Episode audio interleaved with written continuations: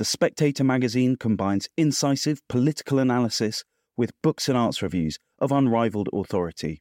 Subscribe today for just twelve pounds and receive a twelve-week subscription in print and online, plus a twenty pounds Amazon gift voucher, absolutely free. Go to spectator.co.uk forward slash voucher.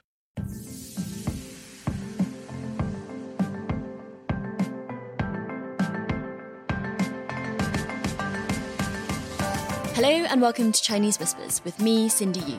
Every episode, I'll be talking to journalists, experts and long-time China watchers about the latest in Chinese politics, society and more.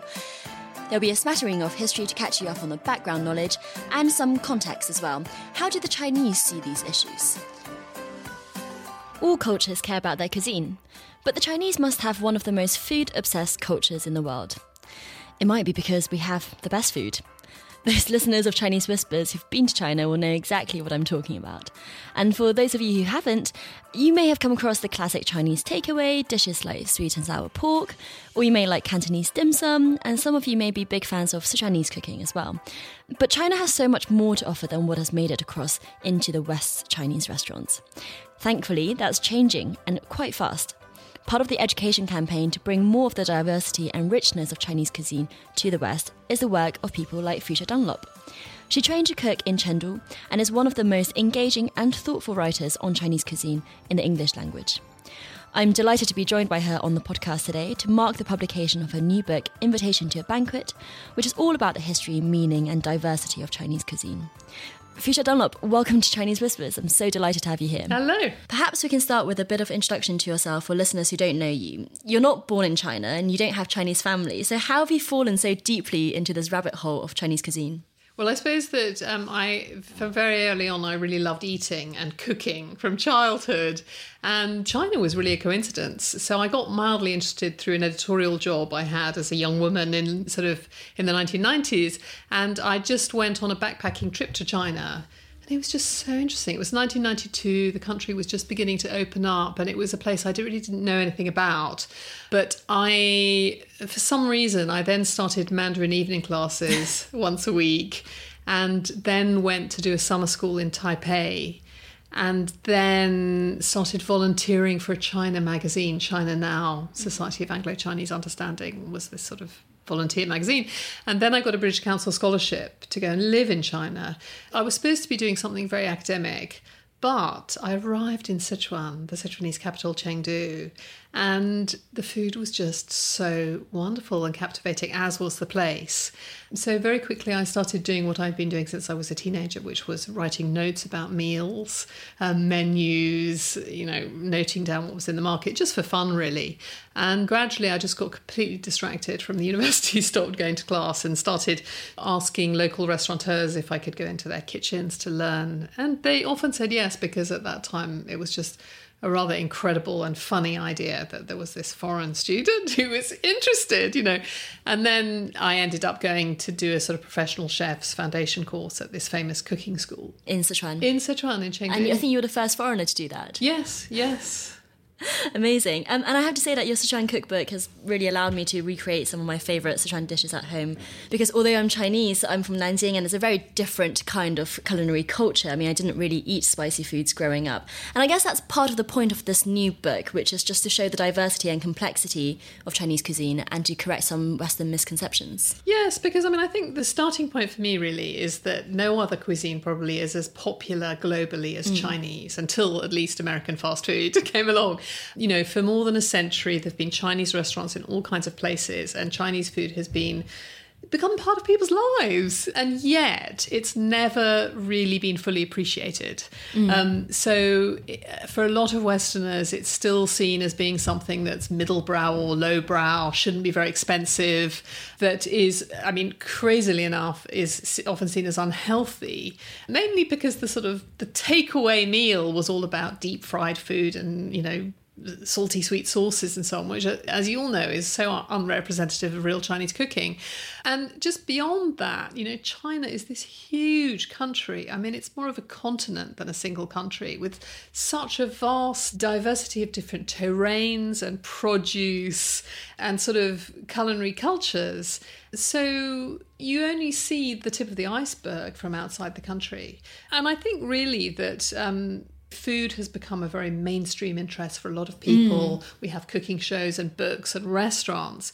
And yet Chinese food, I think, still doesn't have the status it deserves as arguably the world's most diverse, sophisticated, the grandest culinary culture. And sure, it has cheap street food, which can be very delicious, but it also has very labour-intensive, thoughtful, witty haute cuisine, which mm. in many ways kind of prefigures the trendy, modernist cuisine of the West. Yeah, I mean, that takeaway culture, I think, is what most Westerners have access to most, unless they go to China as you did. In your book, you very interestingly paint a picture of how that came about and how it deviated so much from the Chinese food that is eaten in China. Can you tell us a little bit about that? Yeah, well, I suppose, I mean, the model really for the takeaway culture in many places was really American Chinese food. So you had a lot of immigrants starting in the nineteenth century who almost all came from one region, the Cantonese south of China, and even from three particular counties, you know, agricultural area. And um, they went to America during the gold rush and they had to find work.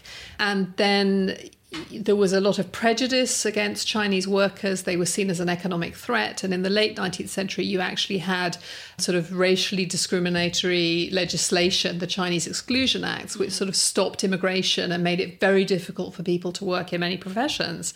So that's why so many Chinese immigrants went into the restaurant trade and the laundry business.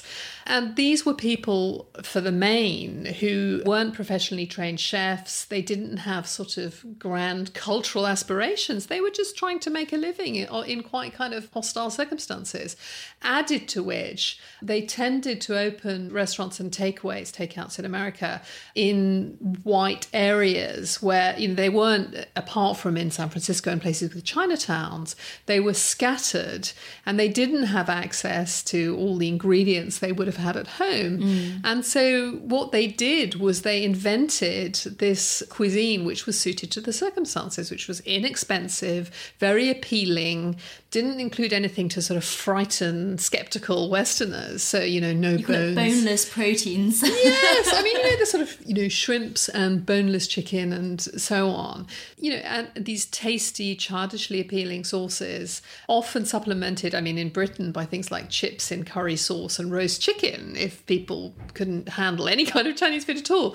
And in America, you know, you had the incredible popularity of chop suey, mm. which was a, a very basic sort of dish, which became the emblem of one of the greatest cuisines in the world. So clearly, there's nothing wrong with American Chinese or Chinese takeaway food. It, it's very popular. It was very effective. And um, people love eating it. But it's just, it, it doesn't really represent anything like, I mean, either what most Chinese people eat at home or the, these many different aspects and regional styles. Can you talk a little bit about those regional styles? Because I think it is hard, you know, we've both spent so much time in China and we know exactly what we're talking about. But let's say you've never been to China, you're listening to this podcast, the only access you've had is to um, pretty much mainstream Chinese takeaways. What do you mean when you say Chinese food is not oily or is not unhealthy or that there's regional differences? Can you give some examples of that? Yeah, well, let's start with the unhealthy thing. I mean, I don't think there's any other culture probably in the history of the world that has been so insistent on the intimate link between diet and health as the Chinese. Mm. You know, food has been seen as medicine for more than two thousand years. The earliest Chinese written recipes were actually prescriptions for medicinal foods. And um, even today, in particularly people of the elder generation, you know, Chinese people talk all the time about balance, you know, what to eat to have a balanced diet, um, how you should adapt your diet to your own constitution, your symptoms, the weather, the season. Um, food is seen as the absolute foundation of good health. And also a good Chinese meal I, you know, like if you think of a typical takeaway meal or kind of old-fashioned British Chinese restaurant meal, you'd have a lot of deep-fried foods, mm. sweet and sour sauces. Probably on the side you'd have chow mein or egg-fried rice. Probably no vegetables apart from a bit of pepper and bean sprout and onion in your chop sueys or your gong bao chicken or whatever. But um, a proper Chinese meal is designed to make you feel good, not just your palate, but to make you feel good afterwards.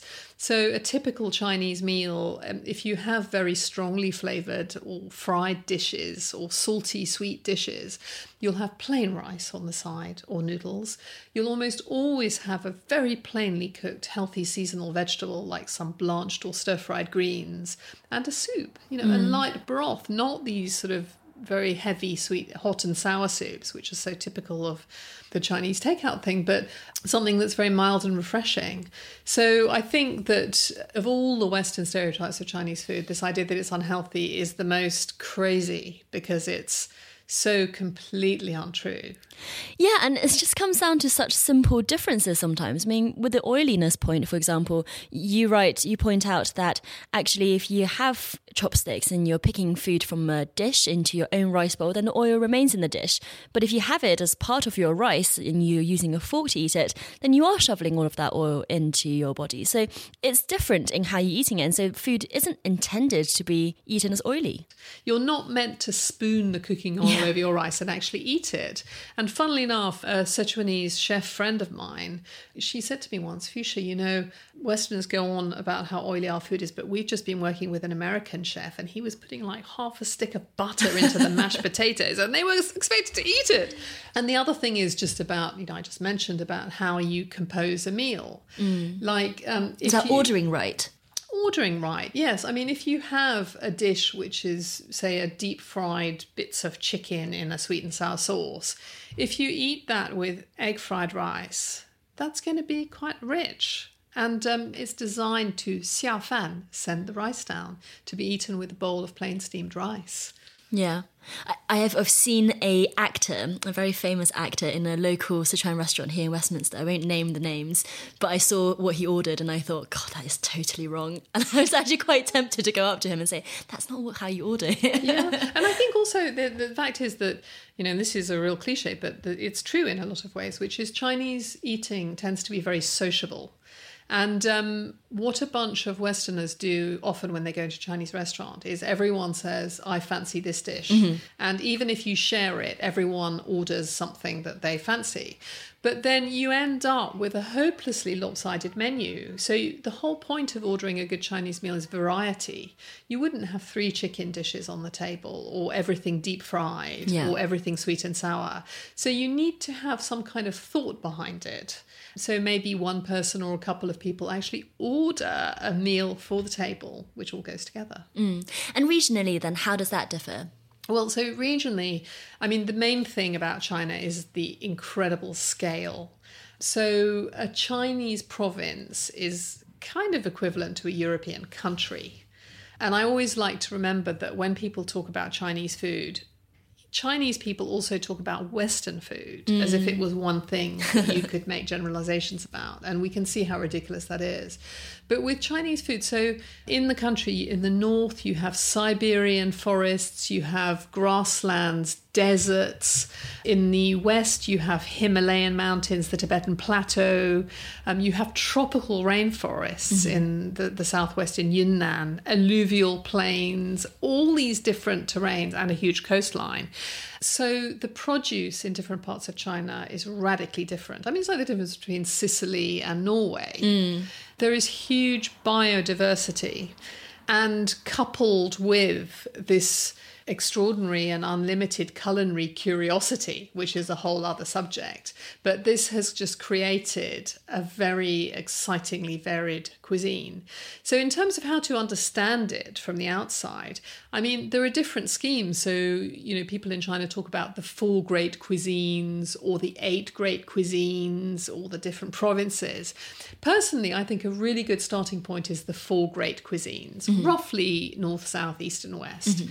And so to an extent, you can generalize about this. You can say in the north, it's about wheat. It's about noodles and dumplings and bread as the staple foods.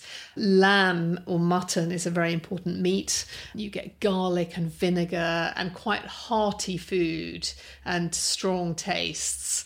And then in the east, you have the Jiangnan region, mm-hmm. which is a sort of center of Chinese gastronomy and food writing for centuries. It's been very wealthy for about sort of eight hundred years, the sort of center of the Chinese economy. And here you have sort of not lamb anymore, but pork and poultry, mm-hmm. lots of freshwater fish and and other river creatures. They call them her xian, delicacies from, from the river, um, and also coastal fish. And the flavours tend to be milder and more delicate than in the north. So they have wonderful vinegars and soy sauce and dried seafood and the famous jinhua ham, which is about a bit like Spanish ham, which is used as a sort of flavouring. And very sort of delicate cooking and nimble knife work and light flavours. Then in the west, you have Sichuanese cuisine, and you have bold spice, chili, Sichuan pepper, wonderful combinations of flavours, sweet and sour and nutty and salty and all kinds of things going on. And then in the south, you have Cantonese cooking, mm-hmm. which is renowned for its freshness. So with having sort of, you know, a live fish prepared for table, incredibly fresh shellfish, delicate flavours, wonderful soups and barbecued meats. But anyway, I think this gives you a real sense. And, and of course, in all these three, the sort of um, east, west and southern cuisines, rice is the staple rather than wheat. So that's what you have with your dishes. Mm. And now, growing up, it always seemed to me that Chinese culture is particularly food-oriented. As you point out in your book, it's a country where common greeting is, "Have you eaten yet?" And it's become a trope of Asian parents that I've noticed in some films, that they use cooking as a way of expressing love if they can't do it verbally. And, you know, I may have personal experience of that as well. But Fuchsia, you straddle British and Chinese cultures. Do you think it's fair to say that food is particularly integral to the Chinese identity and culture in a way that is not necessarily the case for other national identities? Absolutely. And one of the themes of the first chapter of the book actually is that the Chinese really define themselves as people who cook. So in Chinese mythology, the discovery of fire mm. and the transformation of raw food into delicious cooked food marked the beginning of human civilization. And that was the point at which people left behind the desolate era described as ru mao yin xue, which means of um, drinking blood and eating feathers. And that's a metaphor for eating raw food and sort of scrabbling around and eating in a savage way. So, you know, when people discovered how to cook, they became civilized and they became Chinese. So there is this conception that, you know, also in ancient China, the barbarians were people who ate raw food, and mm. the Chinese had their food cooked. Also, food has been at the centre of all the most important rituals, religious rituals, family rituals, state rituals, really since the beginning of Chinese civilization. In, in the ancient dynasties, um, people made offerings of food and drink to their ancestors and to gods, imploring them to bring good luck and good harvests. And, um, you know, you can go to any Chinese museum and it's all full of cooking pots. You know, these bronze, they're called ding, these cauldrons. Incidentally, the ding is also in the name of the famous dumpling restaurant, Din Tai Fung. Ah, it's okay. Ding, is that, oh. the abundant sort of cauldron. But, um, yeah, so it was richly important. It was also, as we've already said, the basis of good health. So how you eat creates your physical state. Speaking of museums, I was in Taipei this year and went to see the Jade Cabbage. Um, so this is one of um, Taipei National Palace Museum's most treasured exhibits, which is a Chinese cabbage carved out of white and green jade. And then there was also a stone of pork that looks like pork belly. And I was talking with my Taiwanese friends about how funny it was that for these most treasured items in a cultural sense, that they were both food items. And, you know, we were just laughing about Yes. how, how bizarre that was. Yeah, and they're both also quite humble food items. So the Chinese cabbage has been a sort of icon for, for hundreds of years in China. Cabbage has a bad reputation in the English context, I think. Yeah, well, I mean, I think it's partly because our cabbages are quite clunky and hefty. And Chinese cabbage or, or brassica, you know, the whole family of brassica greens, there are so many very delicate varieties which are, they don't have that sulfurous undercurrent to their flavour, and they're often cooked very lightly, sort of stir-fried or cooked mm. in soups or blanched. So I think that um, both the kinds of cabbagey vegetables eaten in China are actually more immediately appealing, um, and also they are cooked brilliantly.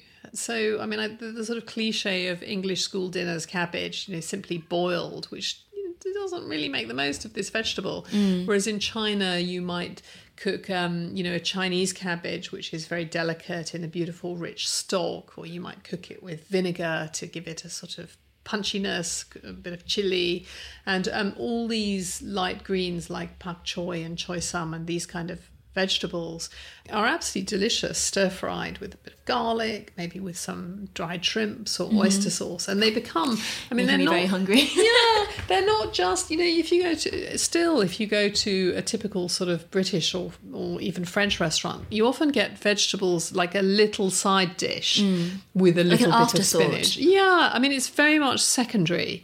But in China, if you order a green vegetable with your meal, it'll be a decent portion. And although it's not as prestigious as the, the fish or something, it's an absolutely essential part of the whole architecture of the meal.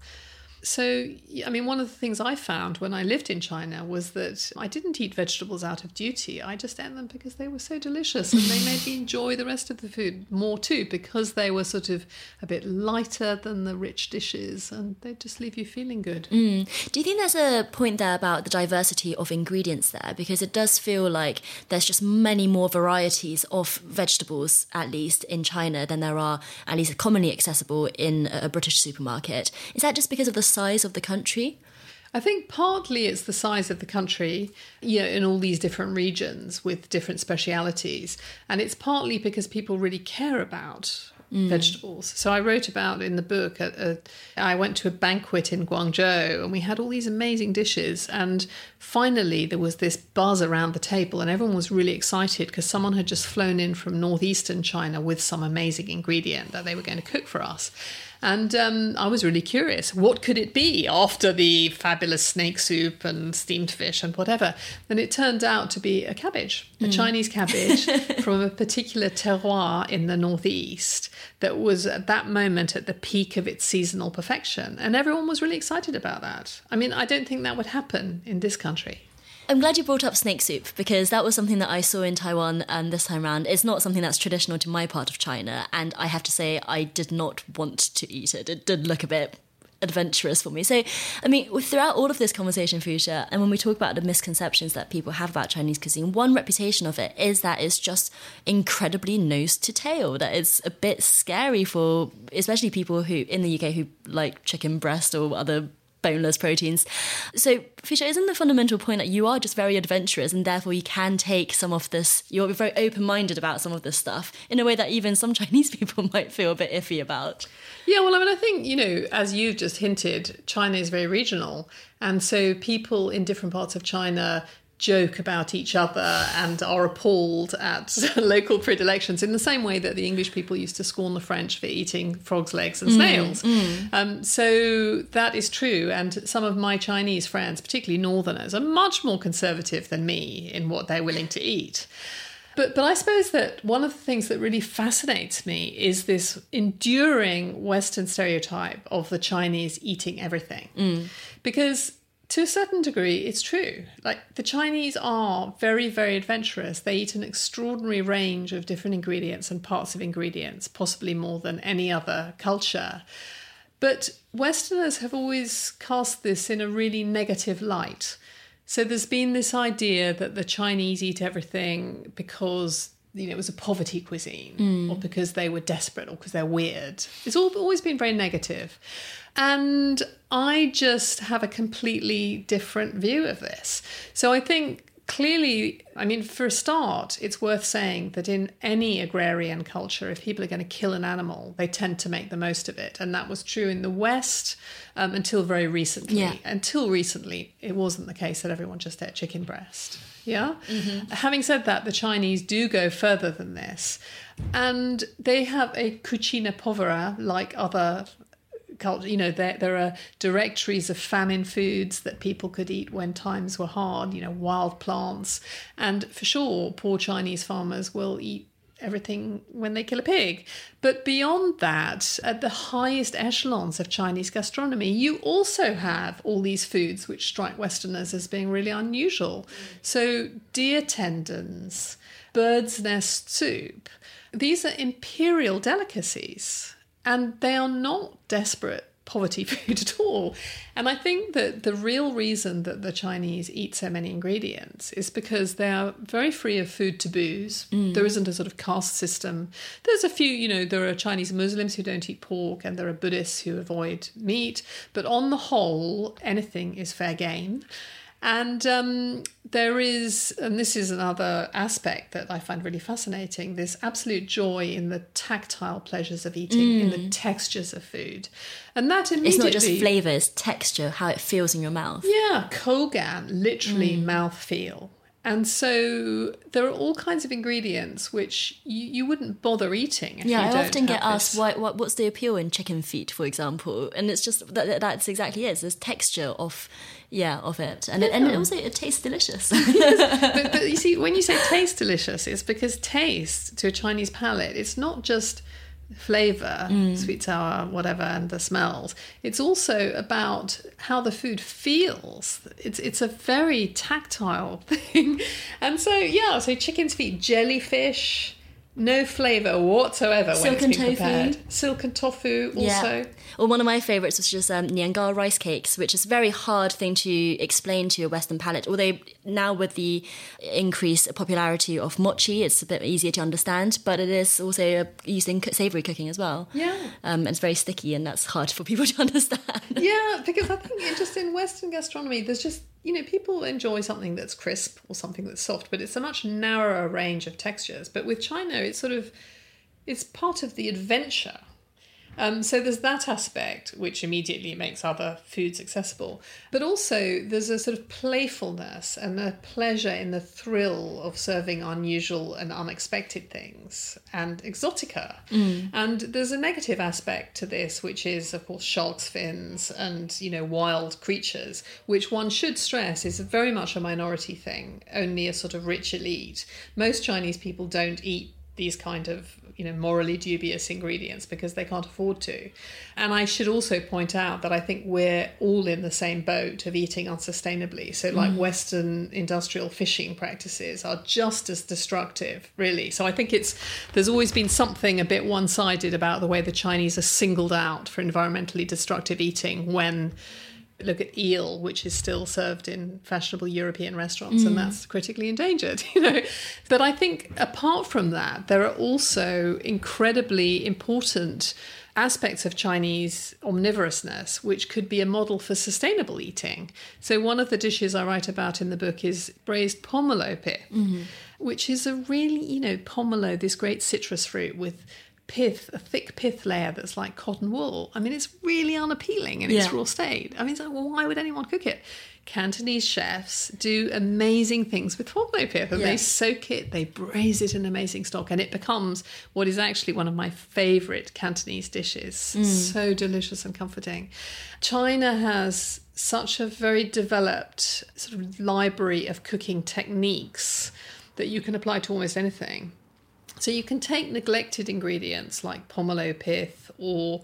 You remind me of watermelon rind, actually, because if you stir-fry that after the red flesh of the watermelon, you can get a very nice stir-fry out of that yes, as well. Yes, or you can pickle it, actually. Mm. Okay. Um, so it's very interesting how now in the West you have chefs and food companies trying to um, invent plant-based meats and these kind of foods that are appealing to the yeah. palate, and also trying to think of alternative sources of protein like insects, trying to be more creative about food. Well, the Chinese have been doing this for more than a thousand years, mm-hmm. probably more than that. And so I just think that it's time to get rid of this negative stereotype of eating everything and actually look at how it can be inspirational mm. in terms of creativity, resourcefulness, and even sustainability. Mm-hmm. And I want to pick up a bit more on what you said about health and food, seeing food as medicine. In the West, we don't think about food as medicine, not generally, at least not in British culture. It does make sense now that I think about, you know, growing up, there's always adults around you saying, oh, you can't eat that, that will shanghuo, that will inflame you. And I didn't really understand what that meant growing up. But can you please just explain this notion of cooling and heating foods and how prevalent that is in Chinese society? Yes. Obviously, I didn't grow up with this, but I've had thirty years of Chinese friends, as your parents did, advising me to stay away from this because it will shanghuo, literally, you know, raise the fire or in- cause inflammation, and advising me to eat different things. And I think I've just sort of absorbed this learning over the last few decades. It's very unscientific and imprecise. It's like an art rather than a science. It's quite subjective. But I found that I've started using it in my own life. And I wrote um, in the book about one incident when I had a terribly painful eye and I was sent by my G P to the emergency department of the eye hospital. And um, after a lot of tests, they told me I had systemic inflammation, which was showing itself as an inflamed eyeball. And they recommended that I would take all these drugs and possibly steroids if the immediate drugs didn't work. And just when I was actually in the hospital, I suddenly thought, well, you know, I had been burning the candle at both ends. I was exhausted. I'd been eating lots of rich food um, that in Chinese terms was guaranteed to shanghuo, raise the fire. Um, and I, so I'd been living rather unhealthily. And I just thought, when the consultant is talking about inflammation, is she talking about the same things as my Chinese friends are talking about when they say shanghuo, raise the fire? And I thought, it sounds rather as if it might be. And if so, would it be possible that if I just changed my diet that I could actually get rid of this problem? And so after talking to the doctor, because I didn't want to do anything stupid because obviously it was my eye, it's quite serious. Yeah. And she said, well, if it gets any worse, you have to take the drugs. And if it's not getting better within forty-eight hours, take the drugs.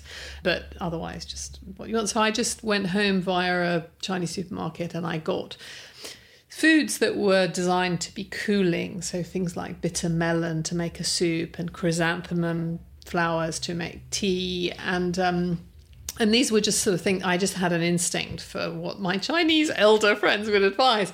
And so I went home and I rested and I stopped eating cheese and chocolate and mm-hmm. deep fried foods. And I made Chinese soups and steamed things and boiled things. Anyway, within twenty-four hours, I was getting better. And I went back to the hospital a week later, having taken no drugs, in n- normal health, and they were amazed. So this is just a very s- subjective personal experience, but as a practice, it's not the only time I've done this, and it you know, it seems to be a quite...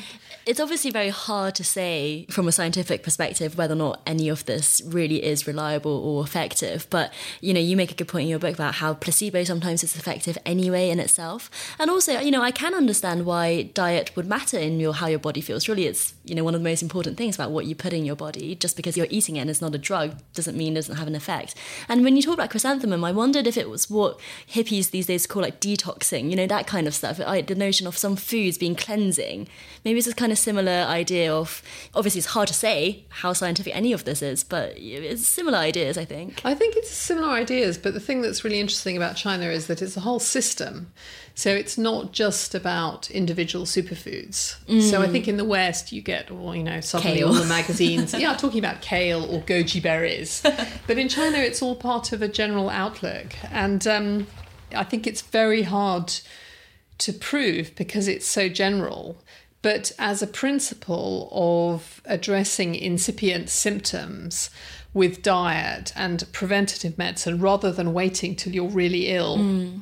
and then taking drugs to suppress symptoms is quite an interesting principle. And certainly it's prevalent as a belief amongst some Chinese people, especially the elder generation. So in that, it's quite interesting that this is what they live their life by, in this kind of um, set of philosophies about yeah. their food. But it's funny because I don't, like, I wouldn't say as a foreigner who's come to this, you know, adult life, it's not whether I believe in it or don't believe in it, but as a practice, it mm. just seems to be rather effective. Yeah. But it's interesting that younger people, you know, I include myself in this, we don't really know what's cooling or what's heating. And some of it is getting a bit lost, I think, in China's modernization. This is some of this traditional culture. And with the increasing popularity of Western medicine. And I think there's a, often a tendency in Chinese society of younger generations thinking, oh, that's just grandma's superstitions or whatever it is. And that's happening a lot as well. It's such that you probably know more about this stuff than, that, than I do, even though I was steeped in it growing up. But I think, so that brings me to my next question in future, which is just how much modernity changes things. Because China's modern history has changed so much of Chinese culture, you know, the twentieth century history. Did it affect food as well? Because presumably restaurant culture wasn't really a thing under Maoism. And how does that feature in the type of food that Chinese people eat inside a country? Well, I mean, I think a cuisine is always a living form of culture that is recreated every day in kitchens everywhere, with what's available in the conditions that are around at the time. And so in China, exactly as you say, the, the whole idea of these four regional cuisines is very recent. Mm. I mean, it wasn't really articulated until sort of decades ago, really. And if you think of Sichuanese cuisine, so famous for its spicy cooking, the chili's only been there for a couple of hundred years. So I think, on the one hand, Chinese cuisine has some astonishing continuities, like the use of fermented soybeans, mm. like in your modern black bean sauce, going back more than two thousand years. But it's also always been dynamic and evolving. So I've mentioned in the book in a few places, during the Han Dynasty, about two thousand years ago, there were all these newfangled ingredients coming in, like black pepper, mm. which was known as hujiao, barbarian pepper, because it was from outside rather than the old Sichuan pepper. You know, that period, um, flour milling technology, which led to the making of noodles, also came in from West Asia.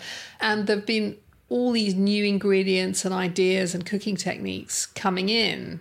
So I think that one should never be too conservative about a cuisine. Mm. But at the same time, I think, having been watching Chinese food culture for the last thirty years, there are some things that make me rather sad, which is that Chinese people have this very thoughtful and healthy and interesting and delicious food culture.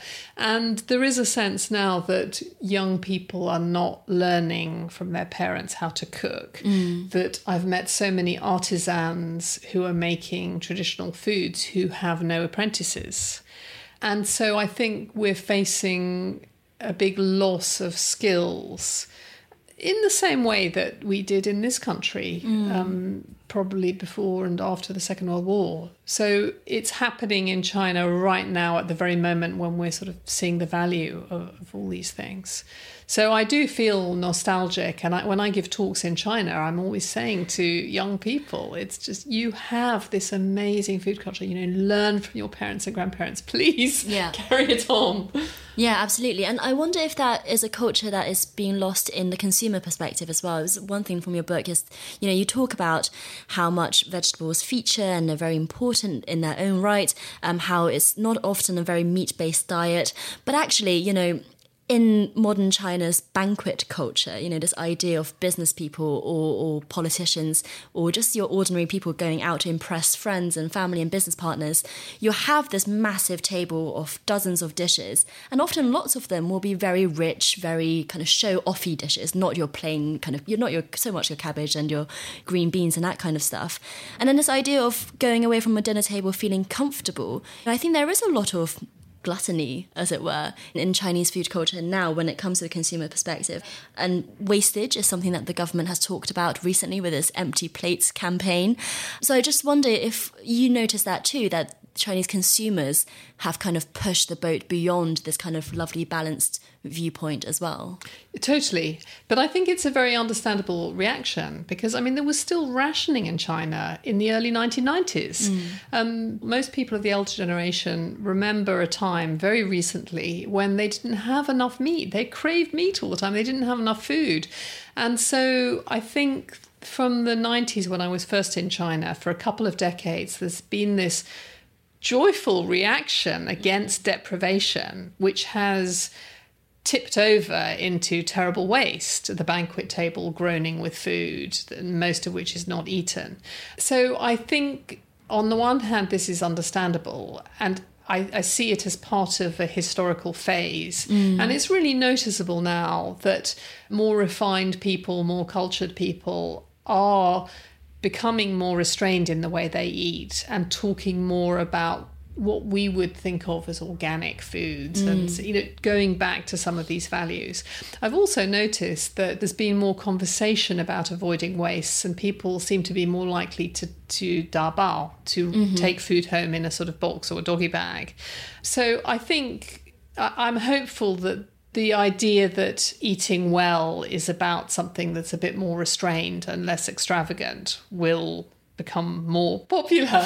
Um, Then on the other hand, another reaction is that now with younger people, mm. I think it's partly that Chinese parents don't necessarily want to teach their children, that there's so much pressure on children to study in China. So I have friends whose children and grandchildren are not learning to cook because they're just forced to study all the time. Yeah. And so many of the Chinese students who come to this country, like, they've never cooked and they're having to learn from scratch. Mm-hmm. Um, and simultaneously, there's been a huge growth in packaged foods, junk foods, takeaway. So the takeaway culture in China is far in advance of what it is in this country. Yeah. And you can get, to be fair, when I was last in China earlier this year, I was ill in my hotel and I got takeaways for a few days. And I did get some marvellously healthy, like sort of tonic chicken soup and, you know, brown rice. Probably no one was ordering that. Yeah, you, you can get everything. But I think there's a fashion for very spicy, very oily, very kind of sexy food mm. that's not terribly balanced and healthy. Yeah. But the picture's all very complicated, as it is everywhere. Yeah. And um, what about the ecology of things as well? You've talked about the importance of ingredients, but to me it sounds like with China's fast urbanisation, which has slowed down in recent years and got better in conservation in other areas, but it does seem to me that some ingredients themselves would be under threat from uh, ecologies going out of existence. Yeah. I mean, I think rapid urbanisation has swallowed up a lot of farmland. In Chengdu, for example, this particular chili, which is used to make the doubanjiang, the chili bean paste in Pixian near Chengdu, it's, it's a variety of chili called Arjing Tiao, and it was grown in an area on the outskirts of Chengdu called Mumashan, which has now been completely developed. Right. All the chili fields have been turned into villas. Mm-hmm. So there is a loss of agricultural land. There are also terrible problems of pollution as a result of rapid industrialization. And so chefs I know are very preoccupied with the search for fine ingredients, mm. and they say it's very difficult to find the best, you know, sources of food that you can really rely on. But I think on the one hand, the acute environmental crisis is felt very much in China, and the Chinese are in some ways being more proactive than we are in the West with cleaning up industry. And like, look, to just to take a small example, long life light bulbs mm-hmm. were everywhere in every Chinese farmhouse long before they became normal in the West. There are many wind farms. So I think that there are moves to address the environmental crisis w- with the urgency it deserves, which one can hope will go somewhere. And I also think that in China, whatever the current problems, you have a very deep-rooted culinary culture mm. that has been obsessed with terroir, with seasons, with the quality of ingredients for two thousand years. And I think this is something that is just there to be revived. And it is being revived by people in the cities. Mm. And, for example, the Dragonwell Manor restaurant and the owner Dai Jianjun, who has been a big influence on me, and you'll hear about him in the book. But he's doing very interesting things, linking up with farmers in less developed areas with very clean environments to try and help them market their so-called green food products at a premium to urban consumers, and therefore have an incentive to farm in a clean, ecological way. So so there is a movement, a civil movement. Yeah. yeah. And I just, I mean, I hope that these things will grow. And on the other side of that is government-led campaigns. So, you know, we just talked about the empty plates campaign. And um, there's also a campaign to move people to eating potatoes away from rice as a staple.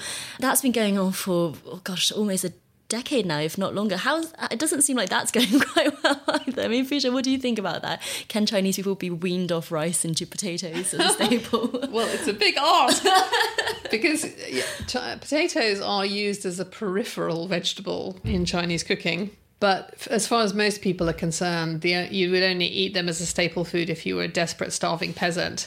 And um, I wrote about one taxi driver in Hangzhou, and when I explained to him that English people really loved eating potatoes as a staple food, he said, "Tian na," which means good heavens. You know, he looked rather horrified. But yes, there is a big push to get people to eat potatoes. And I actually went to a... And that's because it's cheaper, isn't it? It's it's more sustainable to grow. Yeah, I think less thirsty crop, and also just an alternative source of, of carbohydrates. But I spent some time in Shanxi province in the north, which is famous for its noodles. Mm. And I was in the capital, Taiyuan, and I went to a restaurant specialising in local noodle foods. And the boss of the restaurant was developing a tudoyan, a potato banquet, okay. which was trying to be creative with potatoes. And he actually had produced these glossy packs of cards, and every card had a different recipe for a different potato dish. But anyway, I wish him luck, but I, I don't think... I mean, it was a great novelty, but I don't know, I can't... Although, having said that, lots of small children really love eating chips, chips. French fries. So maybe American fast food is is getting more popular. But um, although the American fast food in China is also cynicized in a way that Chinese takeaway in here in the yes. West is made westernized. I mean, yes. in McDonald's you can get all sorts of Chinese flavors on your fried chicken. Um, and Fuchsia, thank you so much for your time today, but I couldn't possibly let you go without asking about some of your favorite dishes. Like, what do you think has been not appreciated here in the West, or hasn't quite made its way through to the Western access to Chinese food? What would you recommend? Well, there's an infinite possibility of answers to that question. Okay, give me, give me your top three. Well, I think stir-fried greens, fresh seasonal greens, beautifully cooked, mm-hmm. and tender little greens, not overgrown ones, plastic, you know, wrapped in plastic like we get in supermarkets here. That, for me, is a joyful Chinese dish. Bamboo shoots. Oh, bamboo shoots are so nice. Yeah, and when you have tinned bamboo shoots, it's just a bit of crunch, but it gives you no idea about... I mean, the smell when a bamboo shoot soup is boiling is mm. so savoury and delicious, and they're so delicate and crisp and lovely, and and you can only eat them when they're very fresh. And so bamboo shoots, if anyone is sceptical about Chinese cuisine, I'd love to cook them some delicious dishes with bamboo shoots. Yeah, and then you get one more. Or maybe that pomelo pith dish, mm-hmm. because I think it's such a demonstration of the imagination and creativity of Chinese cooking, and it has this very comforting, almost mashed potato texture, but a very savoury flavour from a stock made of chicken and pork and dried fish and other delicious things. And it'll have a sprinkling of dried shrimp eggs over the top. And it's just so unexpected. Okay, well, I'm starving, and I'm sure people who are listening are too. So, Fuchsia, finally, what restaurants would you recommend, assuming most of our listeners are from the U K? Maybe London will be the capital of Chinese food in the U K, do you think? I mean, what restaurants would you recommend for people who want to try some of this much more diverse, complicated Chinese food than your usual takeaway? Well, the two places that I go to most are Royal China Club for dim sum. Okay. And I think Cantonese dim sum is something that, I mean, you can get remarkably good quality and authentic dim sum in London, and that restaurant is one of my favourites. So all these delicate, translucent little dumplings filled with a mix of seafood and meat and little crunchy bits of water chestnut and mushroom and so on. Um, and that's just a, a wonderful way. And also you can try many, because the dumplings are very small, you can just try lots of different things, and it's very exciting. And the other place I go all the time is Master Wei near Hoban, and it's run by a, a young female chef that I know. We used to work together at the Sichuanese restaurant Baoshu, and um, she's from Xi'an in northern China, which is known for its noodles and dumplings and exciting street foods. And this is a very inexpensive place, but there are handmade biang biang noodles with a sort of sizzle of chili and garlic oil on top, completely delicious. And the so-called Xi'an hamburger, rojiamo, which is like a flatbread stuffed with pulled pork, or I think she also does like cumin, beef or lamb, and pot sticker dumplings, and some delicious cold dishes like slippery wood ear mushroom salad and cold chicken and a spicy sauce. But those two places, they give you a sense of one region at the far south, mm-hmm. the Cantonese south, and one in the north of rice country and wheat country, and very beautiful, authentic Chinese food in London. I don't know how you do your job, Fuchsia. You must be hungry all of the time thinking about these things. I have to say, when I was writing this book, I was flicking through my library of photographs and my notebooks of sort of years and years of eating in China and driving myself completely crazy. Fuchsia Dunlop, thank you so much for joining Chinese Whispers. Thank you. Thank you for listening to this episode of Chinese Whispers. I hope you enjoyed it. If you're listening to this podcast on the Best of the Spectator channel, remember that Chinese Whispers has its own channel as well. If you just search Chinese Whispers wherever you get your podcast from, you will always get the latest episode first there. If you have any feedback, positive or negative, but preferably constructive, please do email me at podcast at spectator.co.uk. And I'd also love it if you left a review or told your family and friends about the podcast. It's the way to help us grow. So thanks so much for listening, and join us again next time.